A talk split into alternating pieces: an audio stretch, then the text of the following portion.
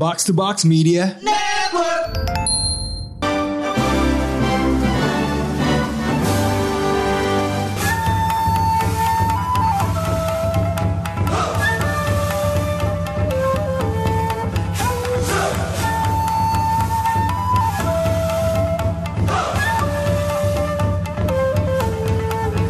Konnichiwa. Konbanwa. Kontoru. Kembali lagi ke Otaku Box X PN Media. Ini dia. Podcast Jepangan Pawaling. Tiga periode.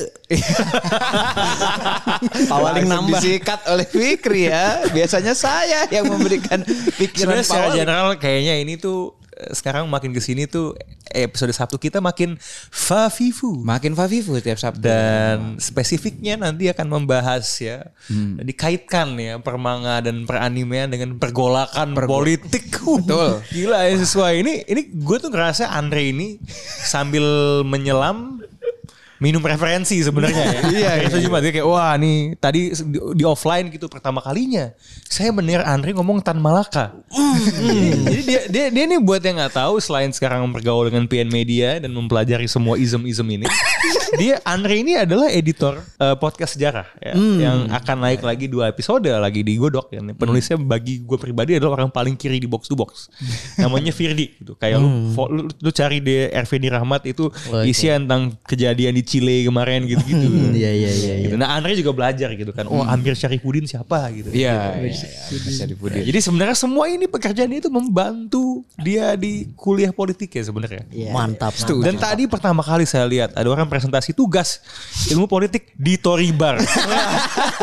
Andre, gila Andre. Luar biasa. keren banget. Tapi Toribar itu memang salah satu spot terbaik untuk mengerjakan tugas kuliah. Iya, betul, Saya betul, sendiri betul. pun waktu itu pertama kali eh, ke Toribar lagi ketemu Bang Rana itu sebetulnya bukan pengen ngenalin PN Media awalnya. Hmm. Tapi pengen ngerjain tugas kuliah kepemimpinan dalam hubungan internasional. Saya wawancara beliau tentang kepemimpinan.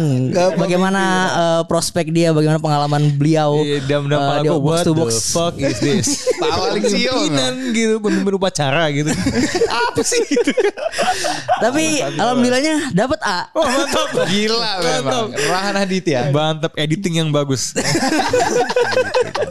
Editingnya Bang. gitu ya. memang memang banyak sekali hal bisa terjadi di di, di loft ya di loft Aku tahu. ke ini ya di sosial media juga ada yang eh, mengirimkan sesuatu buat otaku box terkait loft Iya ya terkait love dan terkait otaku dan Media juga gitu. Iya, Wah, iya, iya. luar biasa lan. Luar biasa Bagaimana, ya. Bung? Eh, shout out ke Otaku ya. Ya Iya. Otaku yang telah memberikan eh, apa namanya Artwork. ilustrasi ya. Ya. Ilustrasi yang mereka sebut Chasing Dreams. Wah.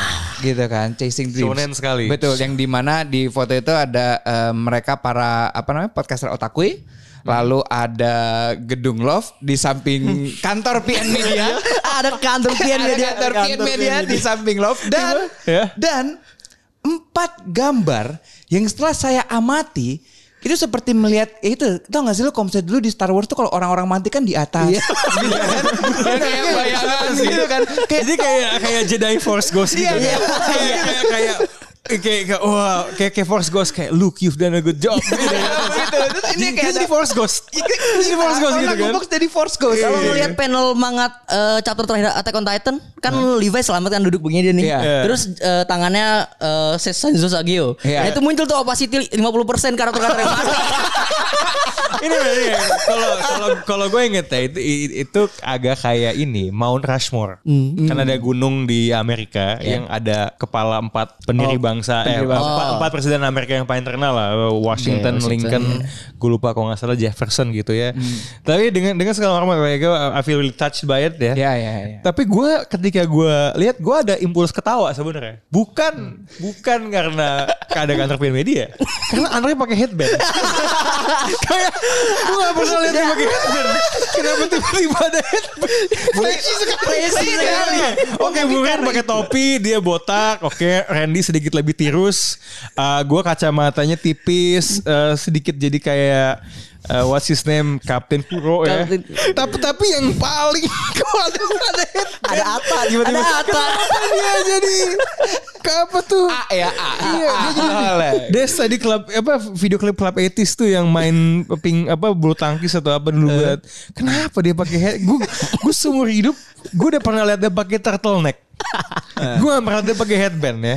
Dan lo harus menghargai, Tre. Lo harus Iya, menghargai interpretasi kreatif. Betul. Akan rupa lo itu ya. Jadi lo diadaptasi ternyata lo pakai headband gitu. Iya, iya, Lo, lo- I want you, lo harus pakai headband kalau nanti ketemu Iya. si otaku. Kayak, Oh iya ya jelas, headband jelas, jelas, ya, AHA. saya pakai headband kan itu juga merepresentasikan biasanya kan pemain basket gitu. Iya, Oh iya, headband iya. gitu kan sebagai power. Oh itu jadi maksudnya Kuroko ya gitu. Iya, tapi di, Kuroko nggak ada yang pakai headband kayaknya ya. Iya Kuroko Iya. nggak ada. Nggak Nggak ada pakai ya? headband nggak ada. Oh iya, dari Slam Dunk ada ya? Slam Dunk Nobunaga. Nobunaga. Nobunaga, Iya, Nobunaga. iya, Iya, tapi Iya. dia makin Nobunaga. Oh berarti nubuatnya ke depannya Ya. Bung Andre akan menjadi fans terbaik Slam Dunk. Iya. Nubuat yang luar biasa. Waduh. Karena saya membacanya nih kenapa ada kantor PIN di sana. Itu nubuat dari teman-teman otakui bahwa kita akan membuka gedung kantor di samping Love. Oh, iya. Akan Oke. menggantikan Prambors. Jadi Hei, hei nakama muda bukan kaula gitu kan. Hei kaula nakama gitu kan. Hah? Mari kita Fafifu. Apa ini gitu kan. Gue gue pengen dengerin apa Lady Gaga, gue pengen dengerin Dua Lipa. Apa ini? Tiba-tiba muncul gitu. Yoasobi gitu kan. Iya. Dadadadada. jadi itu jadi kalau meminjam istilah nubuat ya. Jadi nubuat buat otakku bos ya kita jadi force ghost nanti. kita kita bisa udah nggak kita udah nggak nggak podcast udah nggak bikin space udah nggak kita astral projection aja. Iya, iya, kita udah tiba-tiba rakyat lagi jalan nih ada muka lu. Wah. Di atas, di atas skyline Jakarta. Iya, Flash gitu kan. Tiba-tiba ada lagi nonton uh, Kuroko gitu tiba-tiba saya di samping gitu kan. Berikan nasihat kayak wah baik nih. The force is strong with you. Strong, ya. Begitu terus begitu ada yang slam dunk. Eh, dark side gitu gitu nih. Gila itu memang itu. Terima kasih tapi lo ya Otakoi Iya, respect, respect. sudah memberikan um, Respect. itunya. Respect, respect. Uh, dan mungkin gua akan sedikit uh, berbicara beberapa berita. Hmm. Um, beberapa berita yang menurut saya cukup menarik dan yang paling pertama mungkin ini berhubungan dengan mungkin ada pendengar Otaku Box yang sudah mendengarkan Noise Live Ya. ya eh, sama Rana yaitu berita yang paling penting kan adalah eh, live action One Piece mengeluarkan 6 cast member baru ya. Gitu. Ada yang eh, menjadi Kobe, Alvida, Helmi Po, Bagi, Arlong dan Garp. Gitu. Akhirnya sudah di reveal eh, setelah main castnya di reveal akhirnya mereka nge-reveal eh, cast tambahannya gitu ya.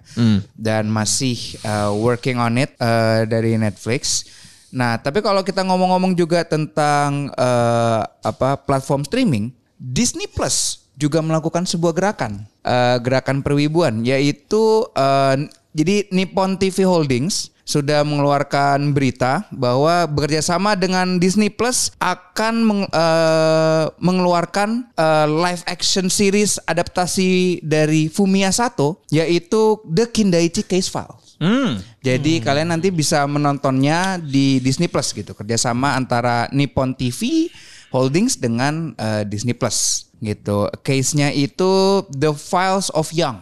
Itu case-nya untuk live action-nya. Nah, Oh, kirain Disney ini Gaul oh Disney gitu. Otakku oh apakah Tante Detective School ini bikin kayak, kayak di Disney banget itu bisa tuh. Iya iya iya gitu kan. Tapi ternyata oh ya bikin aja it's a it's a good IP sebenarnya. Good IP ya, Uh, maksud gue cukup familiar. Di Jepang cukup long running ya itu kan bukan bukan komik yang baru Um, gue gak tahu apakah pendekatannya akan berdarah-darah atau dibikin family friendly, tapi it's a good place to start. Kerja sama menipon, that means itu akan menjadi live action se- series Jepang. yes yes. Eh, yes. sama halnya kayak Netflix bikin Naked Director. Naked Director. Ya, ya. ya. so ini Disney gitu. So ya. Disney Plus. Good sign. Sama tadi juga nambahin tadi cukup menyenangkan sih ikut live. Cuman ngomongin soal apa ya cast member ya. Dan ini, dan ini memang hebatnya One Piece sebagai komik de facto paling populer di dunia. Jelas. Eh, kita ngomongin cast tokoh-tokoh yang sebenarnya tokoh nggak terlalu penting kan, right? Kobe, Helmepo, Iya iya. Eh, siapa? Arlong, ya, ya lumayan lah. Tapi kan ini bukan bukan toko yang sentral tapi tetap cukup cukup meriah. And I had a good time uh, doing it. Uh, again kita udah lihat presiden adalah, adalah Cowboy Bebop Yes. jadi ekspektasi jangan jangan ketinggian Jangan tapi terlalu tinggi. but but you you can feel the love lah uh, di pengerjaan One Piece ini and you want it to do well Yes. karena if it's not done well ya tragis aja sih Tragis. Jangan kayak tragis aja gitu loh ya jangan sampai ke cancel lagi aja sih. Kayak Cowboy Bebop ya. Iya. Nah, lalu untuk berita selanjutnya bagi kalian nanti kalau misalkan 2023 belum bisa ke Jepang, kalian ma- jika ingin menikmati Super Nintendo World, kalian bisa ke Hollywood. Oh. Karena Super Nintendo World akan buka di Universal Studio Hollywood tahun 2023. Ini Em, mengesampingkan ya, mengesampingkan apakah pin Jepang akan dibuka ya. Hmm. Hebat juga orang yang kayak gitu ya. Dia nggak punya duit ke Jepang tapi bisa ke Amerika. Itu dia pikiran saya, gua. saya, saya, agak, agak, agak berpikir senyap gitu. Kayak gue itu eh, untungnya dapat privilege cukup banyak duit untuk bisa ke Jepang berapa kali lah sebelum pandemi kan. Karena nggak punya duit untuk bisa ke Amerika. Betul. Jadi kayak wow, Iya, wow iya, ya. iya, iya. Ini Anda apakah punya teman yang kerja di Erigo atau atau kan sang banyak kan ini endorser yang suka iya, jalan-jalan iya, massal iya. gitu ke, ke Amerika saya. Amerika. Saya, saya ingin tahu Andre. Iya, cuman buat ngejual produk ke dalam negeri juga gitu ya. Betul, atau ke Paris. Jadi gitu. Anda pakai baju PN Media gitu kan. Iya, iklannya sampai di New York Times Square, tapi dijualnya buat ke wibu-wibu Indonesia doang. Iya. Terus apa Nanti gunanya iklanin di anda, sana? anda pakai di Warkop NYC. Oh, Warkop NYC ya yang Iya. lagi itu banget ya, yang lagi hits banget. Di sampingnya abis itu ada Tori. eh lu tau gak di New York ada ada ada Tori Iya, Tory ada. Tory bar ada ada ada. Oh. Iya dan temen gue yang lagi kuliah di sana itu pernah kayak eh lu tau gak gue di mana gitu kan? Coba gue tebak Tory bar NYC iya bener di foto ada dan katanya cukup cukup enak lah cukup asik lah. Dan kemarin tuh gue ngeliat eh, di Voice of America tuh yang lagi nge-review salah satu war warkop Warkop, ya. terbaru di Indonesia gitu kan. Itu di samping kirinya namanya itu ada Tori tapi Tori Bro. Oh iya salah. bener bener Tori Bro. Iya iya iya. Wow. Wow, cabangnya sudah sampai di dari Amerika Serikat. Wow, gila Tori Bro. Almarhum Takeshi Murahara Luar biasa. Iya atau janjian bunga ini diem-diem. Dia cuma dia cuma kayak domain expansion ya. Tiba-tiba udah ada nih Manhattan meltdown. Harlem meltdown. Brooklyn meltdown. Bronx meltdown. Queens. Wah, Mungkin kalau kalian yang mau update-update Central Park meltdown. Wah, pecah. kalian mau Madison update Square Garden. Washington DC meltdown. Gila. Joe Biden ikutan meltdown. Anjing, sampai Joe Biden ada gue gue ngakaknya Joe Biden tuh feeling gue seperempat gelas. Waduh. seperempat gelas eh, kaleng itu udah udah joprak gitu. Udah ada muntahan di West Wing White House itu. Sudah masuk Insta story Tori Bar Iya iya iya. Enggak, enggak. Twitter Tory Meltdown. Twitter Tory Meltdown ada Joe Biden gitu kan. ada Joe Biden. Dipakai bahan blackmail sama, sama Putin. Masa presiden mabuk Ukraina gitu. mau bersekutu sama presiden yang meltdown. Mi- minum segini langsung tepar ya. Aduh. Diledekin pot diledekin Putin yang tiap hari minum vodka. Iya. Woi gila memang Weak American. kuat ya. Emang ini juga dari tadi kita ngomongin presiden ini, presiden itu gitu kan. Kita kan eh, seperti yang tadi mungkin juga sudah di eh, apa namanya di preview oleh eh, Fikri di awal-awal. Kita hari ini mau ngomongin yang berhubungan tentang kepresidenan ya, Fik ya. Kepemimpinan. Kepemimpinan. Betul. Oke. Mungkin bisa dimulai bagaimana, Fik? Mungkin Irang mau membuka? Oh, Bung Ilan yang membuka ini. Waduh. Wah, kepemimpinan Mao. Mau tetap benar gimana? Mao Zedong. Nanti saya mau Kepemimpinan- kepemimpinan otoriter ya. Otoriter. Ini Jelaskan, Bung. Tiananmen Square. Tiananmen Square. Iya, jadi eh, kemarin PN eh, ngangkat isu ya kan, ngangkat isu tentang eh, perpanjang eh, Pembatasan. pembatasan ya, pembatasan periode Hokage gitu kan. Kan selama ini kita kan tahu Hokage itu eh, tahtanya itu bukan dipilih secara demokratis kan. Ya. Memang kalau- kalau di kono apa di dunia ninja itu dipilihnya secara siapa yang punya talent gitu, siapa Ya, yang- betul. siapa yang hebat ya dia jadi Hokage gitu. Nah, Hmm. di sini kita punya perspektif baru gitu. Gimana nih kan Naruto sudah masuk ke zaman modern gitu kan. Iya. Sudah ada teknologi, ada apa-apa gitu. Pa- eh, apakah emang rakyatnya itu masih betah dengan eh, kepemimpinan-kepemimpinan otoriter seperti itu gitu, yang terpusat pada satu sentris gitu kan, gak terdesentralisasi. Desentralisasi. Desentralisasi, desentralisasi Iya. ya. Ya gitu. Makanya kita kita kita penasaran itu. Terus di gitu eh, em, dan kita retake dari dulu-dulu kan ada juga yang pernah kita bahas itu tentang pengkudetaan eh, Uchiha. Hokage ketiga. Oh, Nah, Hokage oh ketiga, iya, ya. gitu dari Uchiha, dari Dari ada Uchiha. dan Ya, Uchiha, dari Uchiha, gitu. ya. Berarti di situ du- di sejak zaman dulu juga udah ada upaya gitu kan untuk Hmm. mencoba masuki eh, gimana nih caranya Konoha ini bisa menjadi berubah sistemnya menjadi sistem demokrasi gitu. Demokratisasi ya. Demokratisasi. Ya pejuang-pejuang elitnya seperti Orochimaru gitu kan. Oh iya. Iya, terus gerakan klan Uchiha. Uchiha itu adalah salah satu bentuk pendidikan demokrasi di Konoha gitu Demokrasi, karena iya. Ya kalau kita melihat dari eh, sistemnya gitu kan, kan ini udah dibahas juga di episode uh, mau Toko Box sebelumnya yang Ya. ngomongin Sarutobi terkait sistem kolektif kolegial gitu ya. Dan sistem kolektif kolegial itu juga diikuti dengan tidak adanya pembatasan masa jabatan gitu. Ya. Jadi Hokage itu bisa eh, menjalankan periodenya itu sampai kapan aja gitu kekuasaannya. Eh, sampai mungkin ketika dia sakit, sakit berat, meninggal dunia, da- atau dia ingin mengundurkan diri. Itu kalau nggak ada hal-hal eh, insidental seperti itu nggak akan tergantikan gitu. Ya. Jadi sebetulnya yang ingin dinarasikan sekarang adalah sebetulnya mungkin aja gitu. Konoha ini membutuhkan sebuah era di mana akhirnya lahir pembatasan masa jabatan Hokage supaya apa? Supaya kepemimpinan di Konoha itu nggak itu itu aja gitu. Ya. Jadi ada desentralisasi power di mana setiap klan itu mempunyai kekuatan untuk bisa eh, ibaratnya duduk di singgasana tertinggi untuk mengatur pemerintahan Konoha oke, gitu kan. oke, Jadi kalau kita ngelihat dari tujuh Hokage terakhir kan ya paling dari Sarutobi, dari Senju, Senju. ya kan ada tiga tuh dari Senju satu dua dan lima lalu Sarutobi lalu ada Hok- Kahatake ya kalian kan Hatake. elite elite semua lah gitu Iya, lah. iya, kalian kan iya, elit semua gitu kan iya.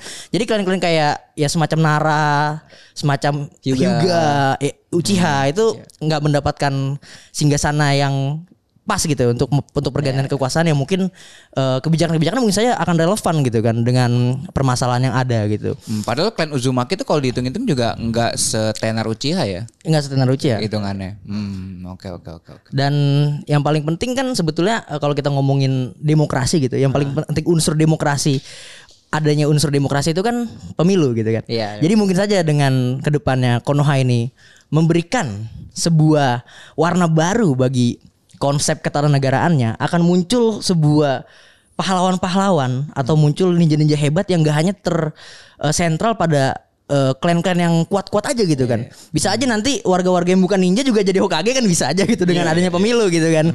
Nah, tapi menariknya sebetulnya kalau kita ngomongin pembatasan masa jabatan gitu ya. Di Konoha ini adanya isu ini sangat menarik gitu. Di Konoha ada ada diskursus terkait pembatasan masa jabatan gitu. Di negara kita malah ada yang ingin menambah. Iya, iya. Kontradiksi ya. ada kontra Iya, sekali jadi, gitu. jadi mungkin Konoha itu perlu seperti negara di dunia kita. Ini kok agaknya Indonesia semakin Konoha. gitu. Iya, itu seperti iya, Konoha iya. ya. Nah, sebenarnya saya di Bung Tubung tuh dan dengan Bung Rin suka menggunakan kata ganti kan. Iya. Untuk menghindari undang-undang ITE kan. Betul betul. Kita sering memanggil sosok kepala negara dan pemerintahan dengan Hokage. Hokage. Dan ternyata kebijakannya memang semakin Hokage. Semakin Hokage, Semakin Hokage. jadi Hokage ini ya. Semakin Indonesia. Konoha. semakin Konoha gitu dan uh, to your point ya mungkin kenapa di dunia Naruto mereka tidak berpikir sejauh itu ya Hmm. karena satu sibuk menjadi ninja itu kan Iya, iya. pasti kan bayangin kalau politisi di sini adalah ninja gitu. Mungkin ada beberapa yang kalau korupsi kayak ninja nggak kelihatan gitu kan. Nah ya memang. Betul, betul. Em, tapi kita juga harus mengingat mungkin kenapa Konoha belum melakukan ini? Karena mereka itu desa. Village, ya. Mungkin mungkin, mungkin village di, di mana pun kan kayak ya udah kepala desa. Kepala desa, gitu ketemu kepala desa, nah ini gitu. saya belum meneliti nih. Kepala desa ini kita kan oh Hokage presiden gitu kan ya. Iya, kepala desa ini kalau di Indonesia ini berapa berapa masa jabatan ya soalnya ketua RT itu lama Iya loh, kan? lama ya, kayaknya nggak nggak ada masa pembatasan juga. Nah. mungkin ya. Tapi mungkin tapi, itu kenapa di Hokage tapi di sebetulnya Konoha di- seperti itu karena gini. kades bukan mikirnya tuh bukan kepala negara saya ini kades Tapi- Saruto Tobi ini kades gitu Tapi malah gini bang, kalau di kepemimpinan Konoha tuh bang, atau Iya. atau desa api gitu ya, Iya. yang paling terkenal atau yang mempunyai grip yang kuat dalam sistem keamanan, kedaulatan, itu Hokage bang. Daimyo-nya cuma jadi tukang ngobrol doang. Iya. gitu loh. Napas segitu doang? Jadi napas doang gitu loh. Jadi daimyo daimyo di sana tuh kayak cuman sebatas apa ya, mengadakan sorry ini daimyo diskursus. Konohanya tuh daimyo, Daimyo negara api, negaranya negara api. Oke. Jadi sebetulnya gini, konsepnya tuh kan kalau Hebat kita ngomongin di kecil hi- hidden village nih Hidden Village. kalau kita ngomongin di eh, sistemnya Naruto gitu ya, sistem desa itu. Desa itu kan menjadi apa ya? Ibaratnya eh, ladang milit militernya lah. Ninja-ninja itu kan ang- apa anggota militernya untuk melindungi kedaulatan negara gitu kan. Kedaulatan desa. Jadi negara api itu membiayai biaya militer dari eh, Konoha untuk supaya Konoha ini melindungi negara api gitu kan. Hmm. Jadi grip yang paling kuat untuk Security lah iya, ya. security mengatur kedaulatan. Yang paling penting dari negara kan kedaulatan kan. Iya. Bukan daimyo-nya. Daimyo nggak punya apa-apa di sana. Hanya paling pelindung-pelindung pengawal-pengawal. Yang awal pun juga ninja-ninja dari Oh. shinobi-shinobi juga gitu kan. Oke. Jadi memang sebetulnya kalau kita melihat apakah di Konoha ini seperti kepala desa enggak? Karena kepala desa kita nggak memikirkan kedaulatan gitu kan. Oke, oke, Hanya oke. memikirkan paling ya kebijakan-kebijakan desa. Kalau di Konoha atau di Hmm. Naruto eh, eh, semesta Naruto itu Hokage-nya atau pemimpin-pemimpin kepala desanya yang memikirkan kedaulatan negara gitu loh. Oke. Jadi kebalik Enggak, gitu. enggak, tapi tapi itu kan yang menarik ya. Gue gue jujur agak samar nih kalau kita ngomongin Naruto uh, sebenarnya. Gue selalu merasa itu nggak pernah dijelaskan dengan benar-benar jelas. Hmm. Ya, maksudnya kan hidden village ya. Kayak the scope of the world di luar desa-desa ninja yang berhubungan ini. At least di komik ya, gua tidak merasa kayak tahu gitu loh. Gue gua gak ngerasa itu pernah dikomunikasikan atau diekspresikan dengan jelas. Kalaupun pernah I don't really buy it gitu loh. Kayak saya step. So gue gua jujur gue nggak terlalu tahu ya soal Iya. eh, sistematikanya bagaimana yang yang gue tahu itu Hidden Village agak beda dengan beberapa komik lain misalnya kayak One Piece oke memang dunianya nih Iya. Iya. seperti ini gitu so so ya nggak tahu gue tuh be honest. Apa? Hmm, tapi kan ini gue juga setelah eh, mencari-cari tahu data dan kelihatannya memang Indonesia tuh makin seperti Konoha. Karena diterapkan bahwa kepala desa memiliki masa jabatan 6 tahun. Terhitung sejak tanggal pelantikan. Kepala desa dapat menjabat kembali Eh? paling banyak tiga kali. Oh, kepala Jadi dia desa boleh tiga kali. periode. Kepala desa tuh boleh tiga Itu- periode. itu baru, baru Ini apa? baru, baru, baru. Paling baru, paling baru. Berarti oh, berarti pemimpin kita mau Kepala mengubah desa menjadi kepala nih, desa, betul berarti ya. Iya, karena menambah kepala gitu. Iya, dia mau meng- mengubah republik jadi Hidden Village. Hidden Village of Indonesia gitu. Village. How the fuck lu punya tiga belas ribu pulau? Hidden my ass gitu kan kayak what? Hidden Indonesia Village jadinya. tapi atau tapi menarik dulu waktu gua masih apa ya masih di asrama gitu kan. Sekarang ada. Uh, di? Sun Yat-sen di kampus gua. Oke. Iya. Iya. Jadi apa ada ada senior gua penulis lah dia. Ya. Penulis tentang apa uh, politik China gitu kan. Gimana pandangan politik China dan apa hubungan China de- dengan Indonesia. Jadi itu 2015 ya kan. Xi Jinping dan Jokowi itu bertemu ya kan. dia. Hmm. Oke. Nah, dan Xi Jinping itu eh, ngasih tahu ke Jokowi gini, kamu kalau mau jadi negara yang kaya, satu kamu harus apa, membangun infrastruktur. Oke, infrastruktur. Nah, dan ya terus kayak gitu da- dan pastikan rakyatnya itu bisa dari situ baru bisa sejahtera tuh. Oke. Nah, kalau infrastruktur yang nggak jadi, gimana kita mau gimana ya? Eh, lajur dagang atau ekonomi itu sulit gitu kan. Akhirnya diikuti. Dan setelah terpilihnya dia di 2019, nah senior gue langsung langsung bikin tulisan dia. Apakah Jokowi ini mengikuti langkah-langkah Xi Jinping gitu kan? Jadi ada se- secara uh, implisit tuh ada in- uh, intervensi Xi Jinping gitu Oke. ke dalam pemer- apa uh, Pemerintahan gaya Indonesia. politik Jokowi gitu. Oke. Dan waktu itu Xi Jinping yang pas kepilih kedua di periode kedua dia, dia mencabut masa jabatannya. Jadi masa jabat batas batas kepresidenan di China itu dicabut sama dia. Jadi apa karena ada urgensi apa gitu diperpanjang Xi Jinping. Dan itu poinnya 300 berapa gitu banding nol. Terus ditanya gitu, siapa yang nggak setuju tunjuk tangan. Nggak ada yang setuju- nggak ada yang tunjuk tangan. Semua setuju tepuk tangan gitu. Wah, Nah, sepakat semua. sepakat semua. Dan dari, dari sini tiba-tiba ada isu gitu. Mau perpanjang atau mau tiga periode gitu kan. Nah gue gue melihat kok ini lama lama-lama ngikutin bener ya infrastruktur yang ngikutin gitu kan. Apa kata dia terus gitu tiga periode juga mau ikut gitu. Iya, karena Jokowi kan infrastruktur, infrastruktur, iya. infrastruktur gitu. masa masa kayak gini apa lu kalau mau tahu cara politiknya Jokowi lu lihat aja Beijing kayak gimana. Kan gue gak mungkin bilang kayak gitu kan. Iya iya iya iya iya. gitu sih Oh, itu iya, menariknya dari situ. Ya sebenarnya pertanyaan besarnya apakah ini sebetulnya jalan kembalinya kita ke otoritarianisme gitu kan. Karena ya memang demokrasi itu kan seperti ladang sempit ya. Kita bisa keple kalau kita males bosen gitu. Ya bisa aja kita kepleset itu kan untuk kembali ke zaman dulu. Cuman kalau kita ngomongin eh, sebuah sistem ya, apakah sistem kan pasti kan semua nggak nggak sempurna lah ya. Semua sistem pasti ada baik buruk, ada baik buruknya gitu. Demokrasi pun juga demikian. Eh, karena ya mau gimana pun eh, ya gue sebagai orang yang menganggap bahwa memang sistem di dunia ini nggak ada yang sempurna. Tapi dia demokrasi itu yang paling sedikit mudorotnya lah ketimbang yang lain gitu. Kalau gue berpendapat seperti itu karena makanya kalau gue diskusi sama Ren tuh selalu berbeda gitu karena gue emang lebih mendukung demokrasi sebetulnya. Tapi Emangnya kalau kalau kalau kalau Irfan mendukung apa? kalau Ren karena narasinya udah mulai agak ke China-China dia, udah mulai udah mulai melihat ke sana. Cuman menariknya gini, eh, Lan eh, dan juga Bang- Pancasila kali. Irfan tuh Pancasila. Pancasila saya Pancasila sekali Pancasila Pak Wali, Pancasila sejati gitu. Tapi yang menariknya itu sebetulnya seperti ini ya kalau kita ngomongin eh, apakah kita akan kembali gitu. Dan dengan kita kan sekarang kan kita megang demokrasi sistem presidensial gitu, multi partai gitu ya. Dan juga ini sebenarnya ada analisis sih dari Juan Lins eh, buku lama lah terkait bagaimana sistem di- eh, presidensial itu mempunyai tiga perils ya, risiko bawaan gitu.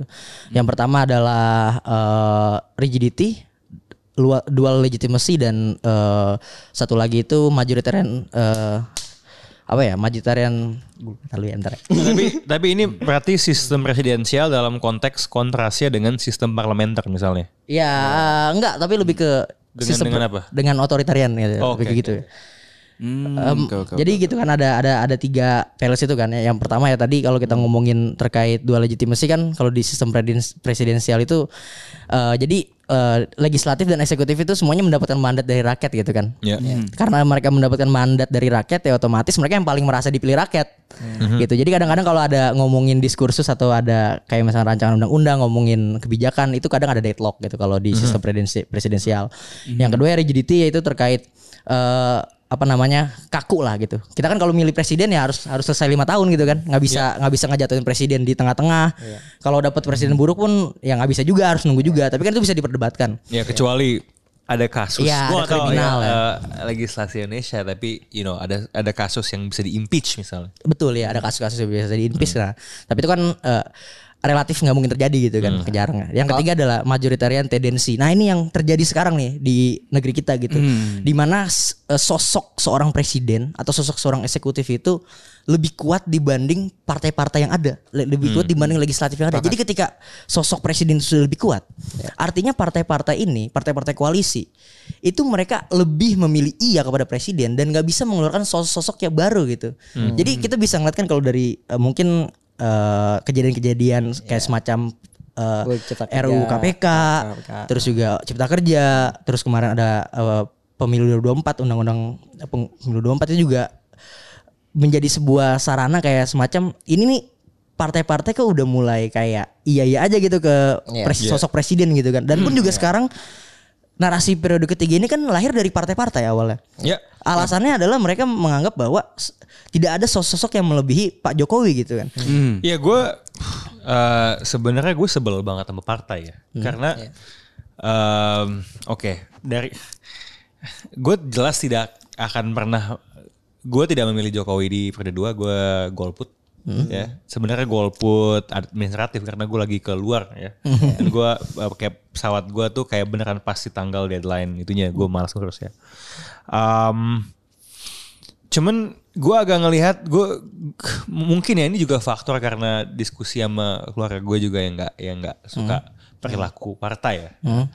Em, ini kan situasi yang kenapa nggak ada yang lebih dari Jokowi juga salah partai juga. Iya. Dia gagal kaderisasi. Gagal kaderisasi, betul. Karena tugas Emang- partai, emang goblok aja iya, gitu. Karena tugas Nah. Hmm. partai itu bukan sosialisasi politik doang gitu kan, bukan edukasi doang, tapi juga mengkader eh, anggota-anggotanya supaya nanti bisa mensirkulasikan pemimpin-pemimpin baru Ini gitu. lo lihat aja Hmm, betul. PSI dari dulu kadernya apa sang jadi apa gitu kan. Yang lucu itu PSI bang. Awalnya gue udah paling seneng tuh. paling lucu itu PSI. Awalnya tuh gue udah Paling seneng. lucu banget. PSI menolak penundaan pemilu tapi mendukung tiga periode.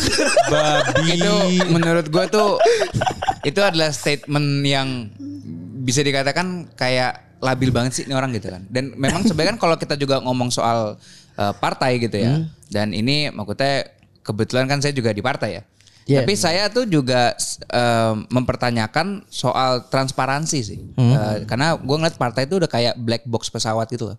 Jadi kayak kebijakan apa segala macamnya tuh juga nggak terlalu terlihat gitu, nggak terlalu keluar dan padahal kan fungsi partai itu sendiri kan ya sangat berbeda dengan apa yang sekarang mereka lakukan gitu loh. Iya bet- betul. Menurut lembaga LSI aja tuh apa party ID Yes. itu aja rendah banget 12% gitu. Iya. Nggak semua orang tahu Iya. tentang partai itu seperti apa gitu kan. Ya karena itu permasalahan pragmatisme kita partai Iya. kita tuh megangnya nilai pragmatis gitu. Jadi ya Iya. kita bisa lihat sekarang kan koalisi presiden itu sangat oversize. Hmm. 80% tuh udah hampir di koalisi presiden Jokowi. Oposisi itu cuma 18% kalau menurut Eh, to, survei. to both of your point ya eh, dan kenapa mungkin partai bisa memilih wacana yang sebenarnya enggak terlihat tidak ada integritas ya sebenarnya Iya. Eh, dengan misalnya penundaan ya ini gue sampai ngomong sama gue apa penundaan apa sana pandemi lalala.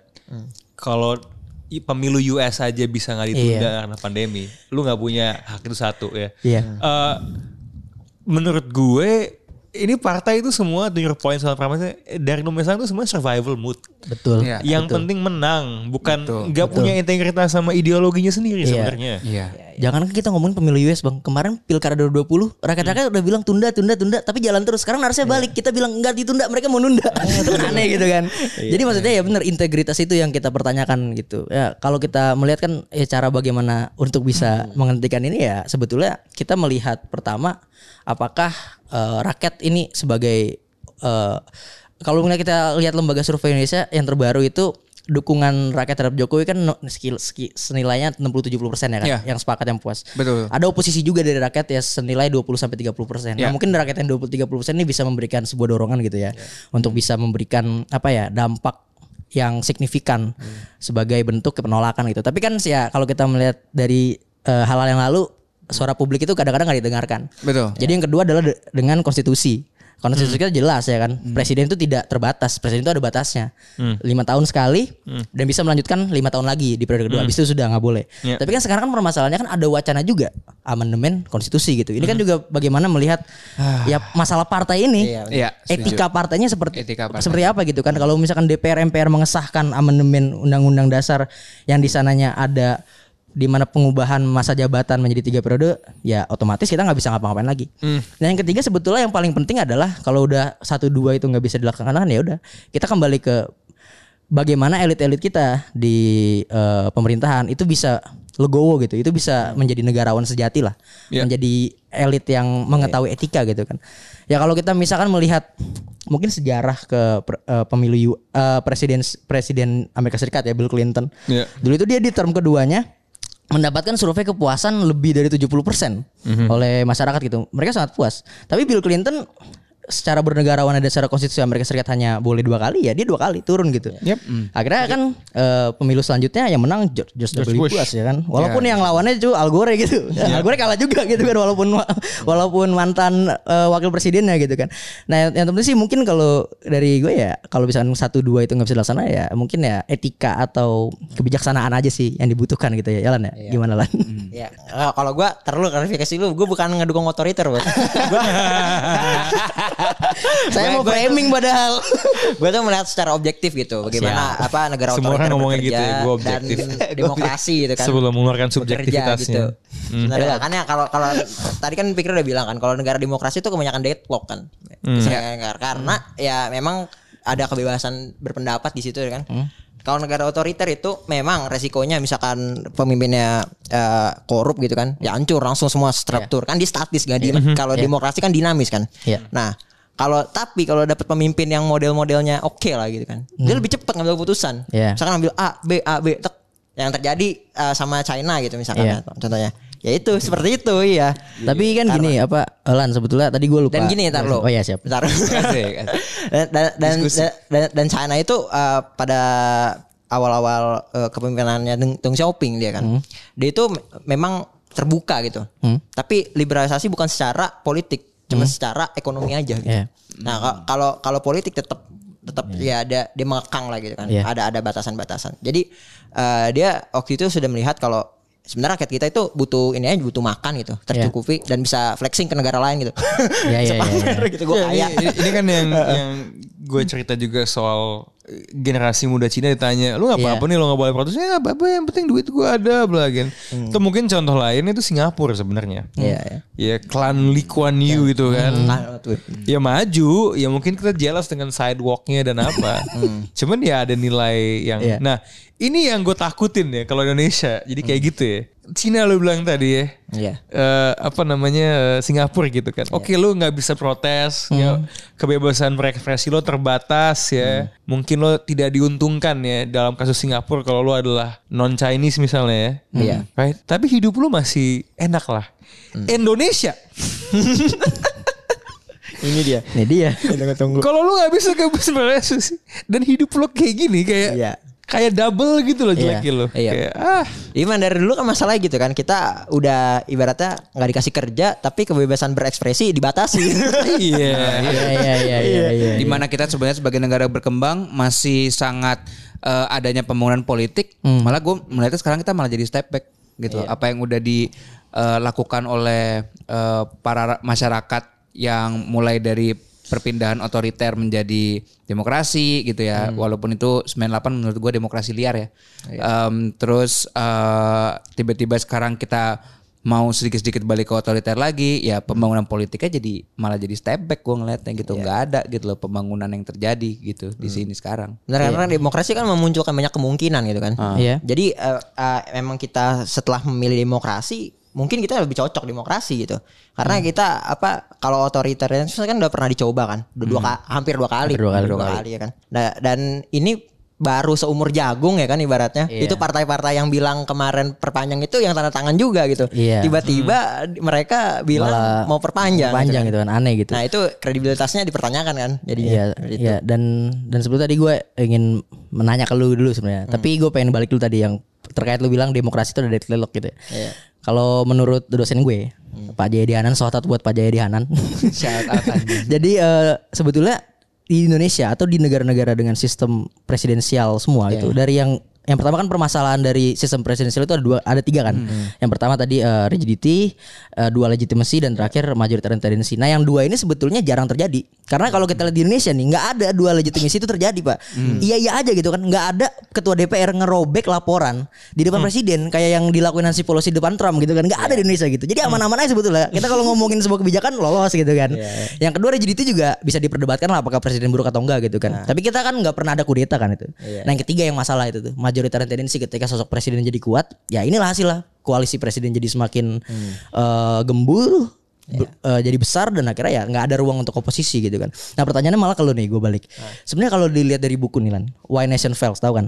Iya. Nah itu sebetulnya jalan untuk jangka pendek sistem otoritarianisme itu memang terlihat enak gitu, emang terlihat mantap. menghadapi pandemi Iya gitu ya. gitu. Tapi kalau dalam jangka panjang penelitian di One Nation Fail itu mengatakan negara demokrasi itu lebih condong bagus. Iya. Karena banyak negara-negara otoritarian secara jangka pendek oke, tapi jangka panjang runtuh gitu kan. Mungkin China sekarang masih rising, nggak tahu kita ke depannya. Iya. Apakah dia akan mengubah juga? Pa- pastinya gitu sih karena eh, dari sejarah-sejarah negara-negara eh, yang di- sekarang demokrasi dulunya saat dia masih rising juga Proteksi mereka juga. proteksi iya Ya, dan begitu dan apa eh, itu jadi perdebatan juga antara China dan Amerika gitu kan. Iya. China tuh selalu dituntut kan lu tuh apa negara otoriter begini-begini begitulah. Terus gitu dibalikin juga sama China. Ya, lu negara-negara Barat juga pas dulu jadi lagi miskin gitu kan lu Proteksionis, iya iya. kan, emang nggak bisa susah sulit Tapi karena ketika sudah selesai di dalam negeri baru dibuka keluar. baru dibuka Jadi kan, nah mungkin ya dalam kasus Konoha ya, itu kan dia dalam situasi perang sebenarnya kan. Iya, betul. Jadi memang dia butuh sedikit situasi yang ot- otoriter nih. Iya. Iya. Tapi mungkin ya jujur gue gak baca Boruto yang terakhir, jadi gue gak tahu mereka sekarang kondisi lagi damai perang bagaimana ya. Cuma Serangan alien adanya. Oh alien ya, Wah, berarti lebih bahaya lagi. bahaya waktu itu lagi ya. Nah, iya. Ada alien ya Boruto itu, kata lebih sci-fi dari yang saya duga. ya. Iya. Alien invasi. Tapi sebelumnya damai, harusnya di situ tuh iya, di demokrasi situ. dimulai. Mungkin gini, apa Naruto itu juga sebenarnya ada lah kepikiran dia pengen buka Konoha menjadi demokrasi. Tapi tiba-tiba ada alien. Tiba-tiba ada perlahan-lahan. Takutnya nih, Iya. kalau misalkan tiba-tiba gitu secara latah lah. "Oh, udah kita jadi negara demokrasi, akhirnya negara-negara itu ikut tuh. Negara-negara apalagi Sunagakure. Sunagakure tuh sa- saat sekali. demokrasi. Nah, iya, benar, Takutnya jadi masuk ke situ. Iya, Jadi iya, takutnya baru Suna masuk ke situ. Spring. Ya.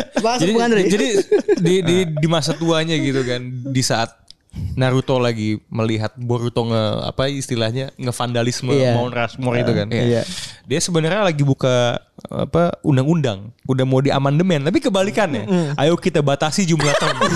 Tiba-tiba datang tuh alien. Bah! Bah! nggak jadi otoriter aja. Iya, berarti demokrasi itu karena alien ya, nggak ada demokrasi karena Nah, alien mungkin serangan. Hokage kita kebalikannya. Wah, ini gak ada nih alien-alien datang nih. Tapi ada nuklir-nuklir. Iya nih, tapi- Sama-sama serangan dari langit. Oh iya, oh ini kan bentar lagi kan. Oh ya udah ini kita amandemen sebaliknya. Memang. Jadi mari kita melihat apakah Indonesia ujung-ujungnya akan menjadi hidden leaf village.